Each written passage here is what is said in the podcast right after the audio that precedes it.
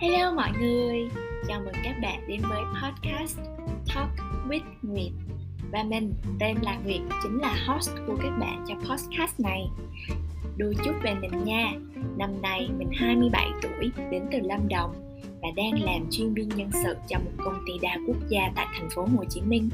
Sở thích của mình là viết lách, làm podcast để chia sẻ những gì hay ho trong cuộc sống mà mình học được với mong muốn sẽ lan tỏa những điều tích cực đến cho mọi người.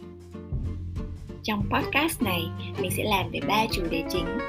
Một đó là review sách. Hai là nói về HR professional, cũng chính là lĩnh vực mà mình đang làm. Cuối cùng đó chính là leadership talk. Nếu bạn muốn nghe những chia sẻ từ góc nhìn của một bạn trẻ 27 tuổi thì hãy theo dõi ngay podcast của mình nhé. Stay tuned!